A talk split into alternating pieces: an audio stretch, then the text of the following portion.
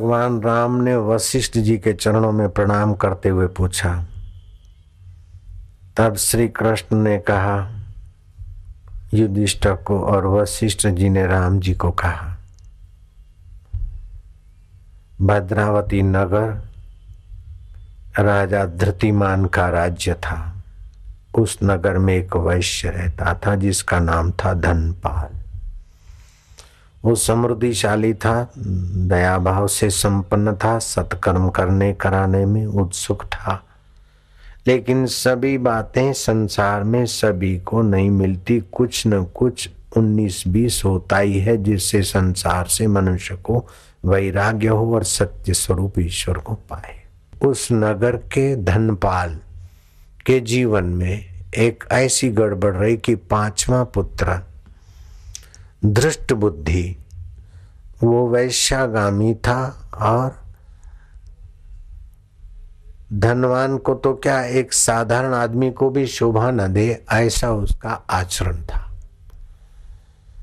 दुखी होकर बेटे को समझा समझा कर थका, आखिर लोफरों की दोस्ती में वैश्या के गले में हाथ डालकर बाजारों में घूमने वाले पांचवें पुत्र को उसने अपने घर से बेदखल कर दिया, बाहर कर दिया।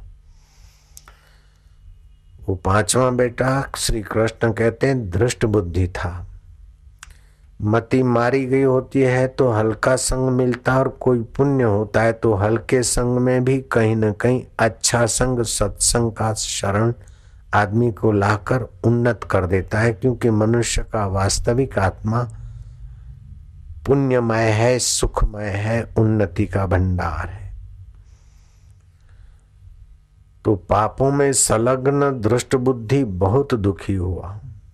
पिता ने परित्याग कर दिया, नगर में रहना मुश्किल हो गया।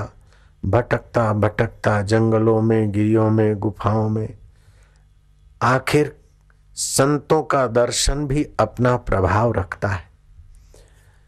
पेट भरने के लिए भी ऋषि मुनियों के आश्रम में टुकड़े के लिए भी जाने के कारण तभी भी संत दर्शन के प्रभाव से उसकी बुद्धि कुछ शुद्ध हुई, और महर्षि कौंडिन्य के चरणों में उसने जाकर प्रणाम किया कि महाराज में धृष्टबुद्धि पिता के कहने से भी सुधरा नहीं, ठोकरे खाने से भी सुधरा नहीं। अब मेरे पापों का तो क्या बताऊं, मेरे कर्मों का तो बोझ मुझ पर बहुत है।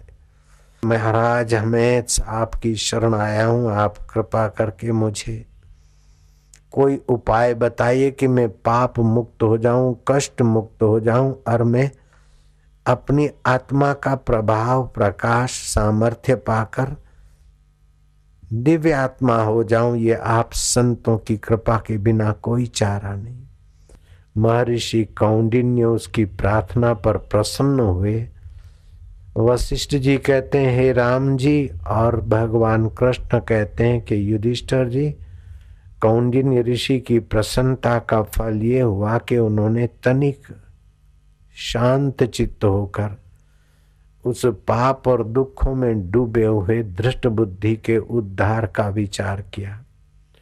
अतरम तुरंत उनको शास्त्रीय रहस्य और अंतरात्मा की प्रेरणा हुई कि मोहिनी एकादशी, जो भी संसार में मोहित होकर पाप ताप में पड़े हैं, दुखों में पड़े हैं, कर्म बंधन में पड़े, उनके कर्म बंधन और पाप कट जाते हैं।